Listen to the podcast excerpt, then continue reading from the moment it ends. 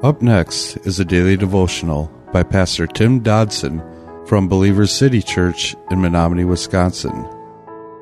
To subscribe to the podcast, visit burningdogradio.com and click on subscribe.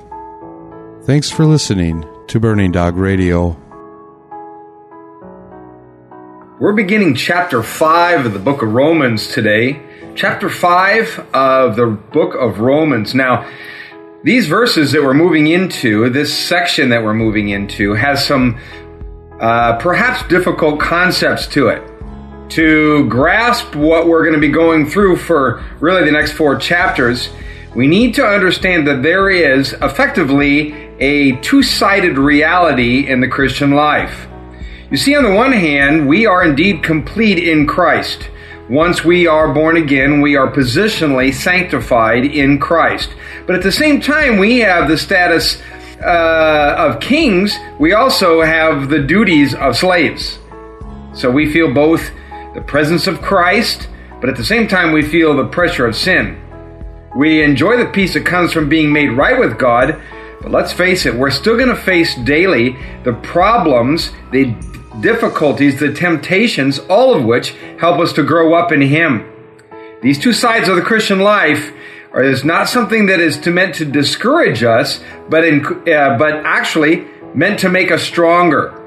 Now today, here we are with a peace of God, peace with God rather, and we need to know that that differs from, I don't know, the peaceful feelings, the uh, feelings of assurance and security and confidence that we long for in this life in the flesh. We have peace with God. Now, peace with God means that we have been reconciled with Him. We have been squared with the house, if you can say it that way. Peace with God is possible only because Jesus paid that price for our sins.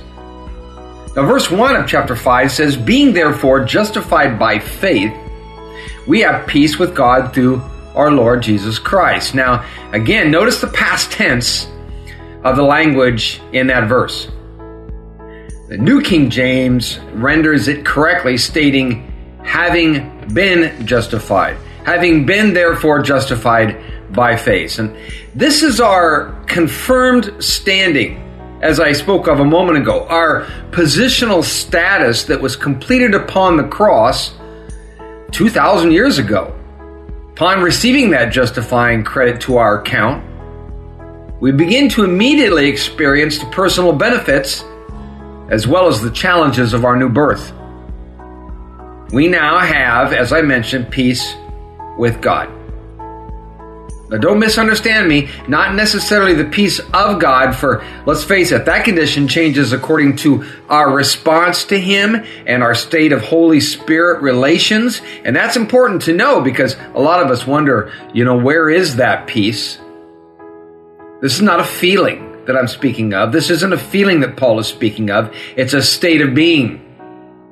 This is something that has, frankly, no bearing upon our actions whatsoever, but rather upon those of Jesus Christ.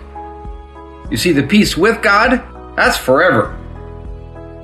Ironically, man has been attempting to appease our Creator from the beginning of time.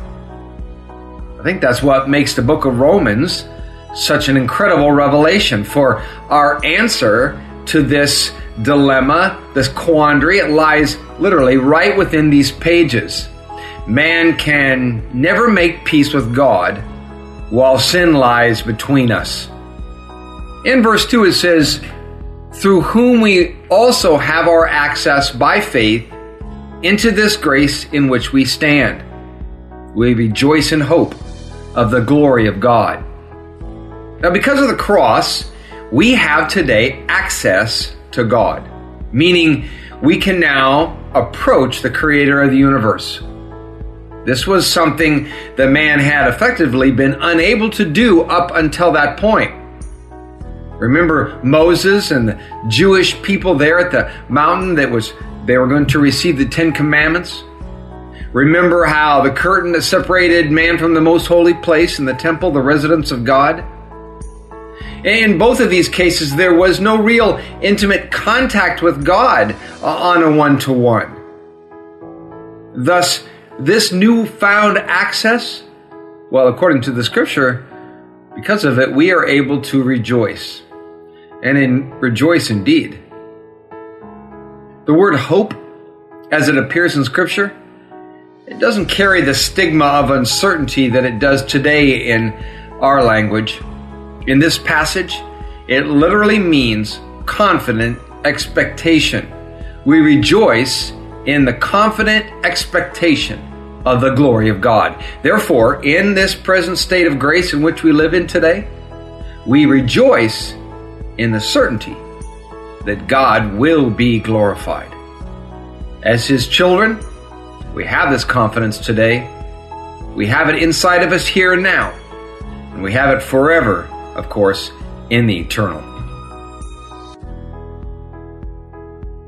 That was a daily devotional by Pastor Tim Dodson from Believer City Church in Menominee, Wisconsin. For more information on Pastor Tim Dodson or Believer City Church, visit believerstogether.com.